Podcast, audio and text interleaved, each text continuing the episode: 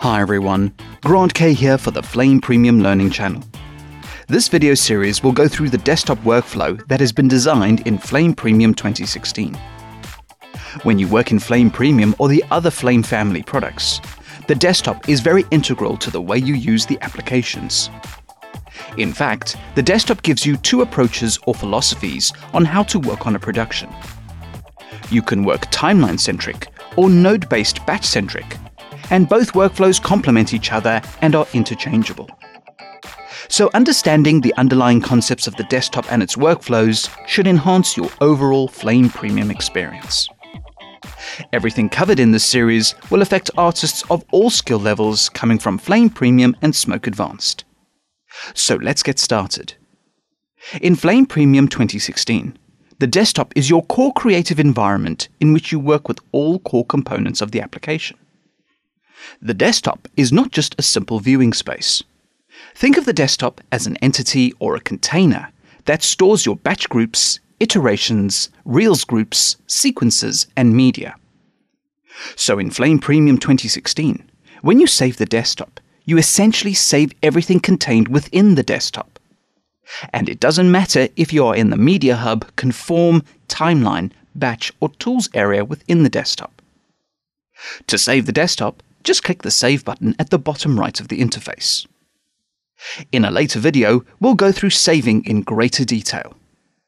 This will cover the various options when saving the desktop, but it will also cover saving individual components, allowing you to be flexible with the way you keep organized in Flame Premium. Now, all the save operations create copies in the libraries.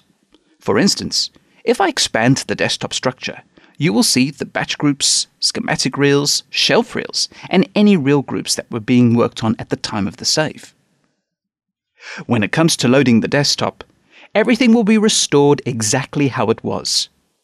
The current batch group will restore its original layout, and you will still have access to your iterations. The schematic reels and shelf reels will be loaded with any media in batch. And any sequences you were working on could be loaded on a reel within the Reels group. So the state of the desktop that was saved will be identically restored.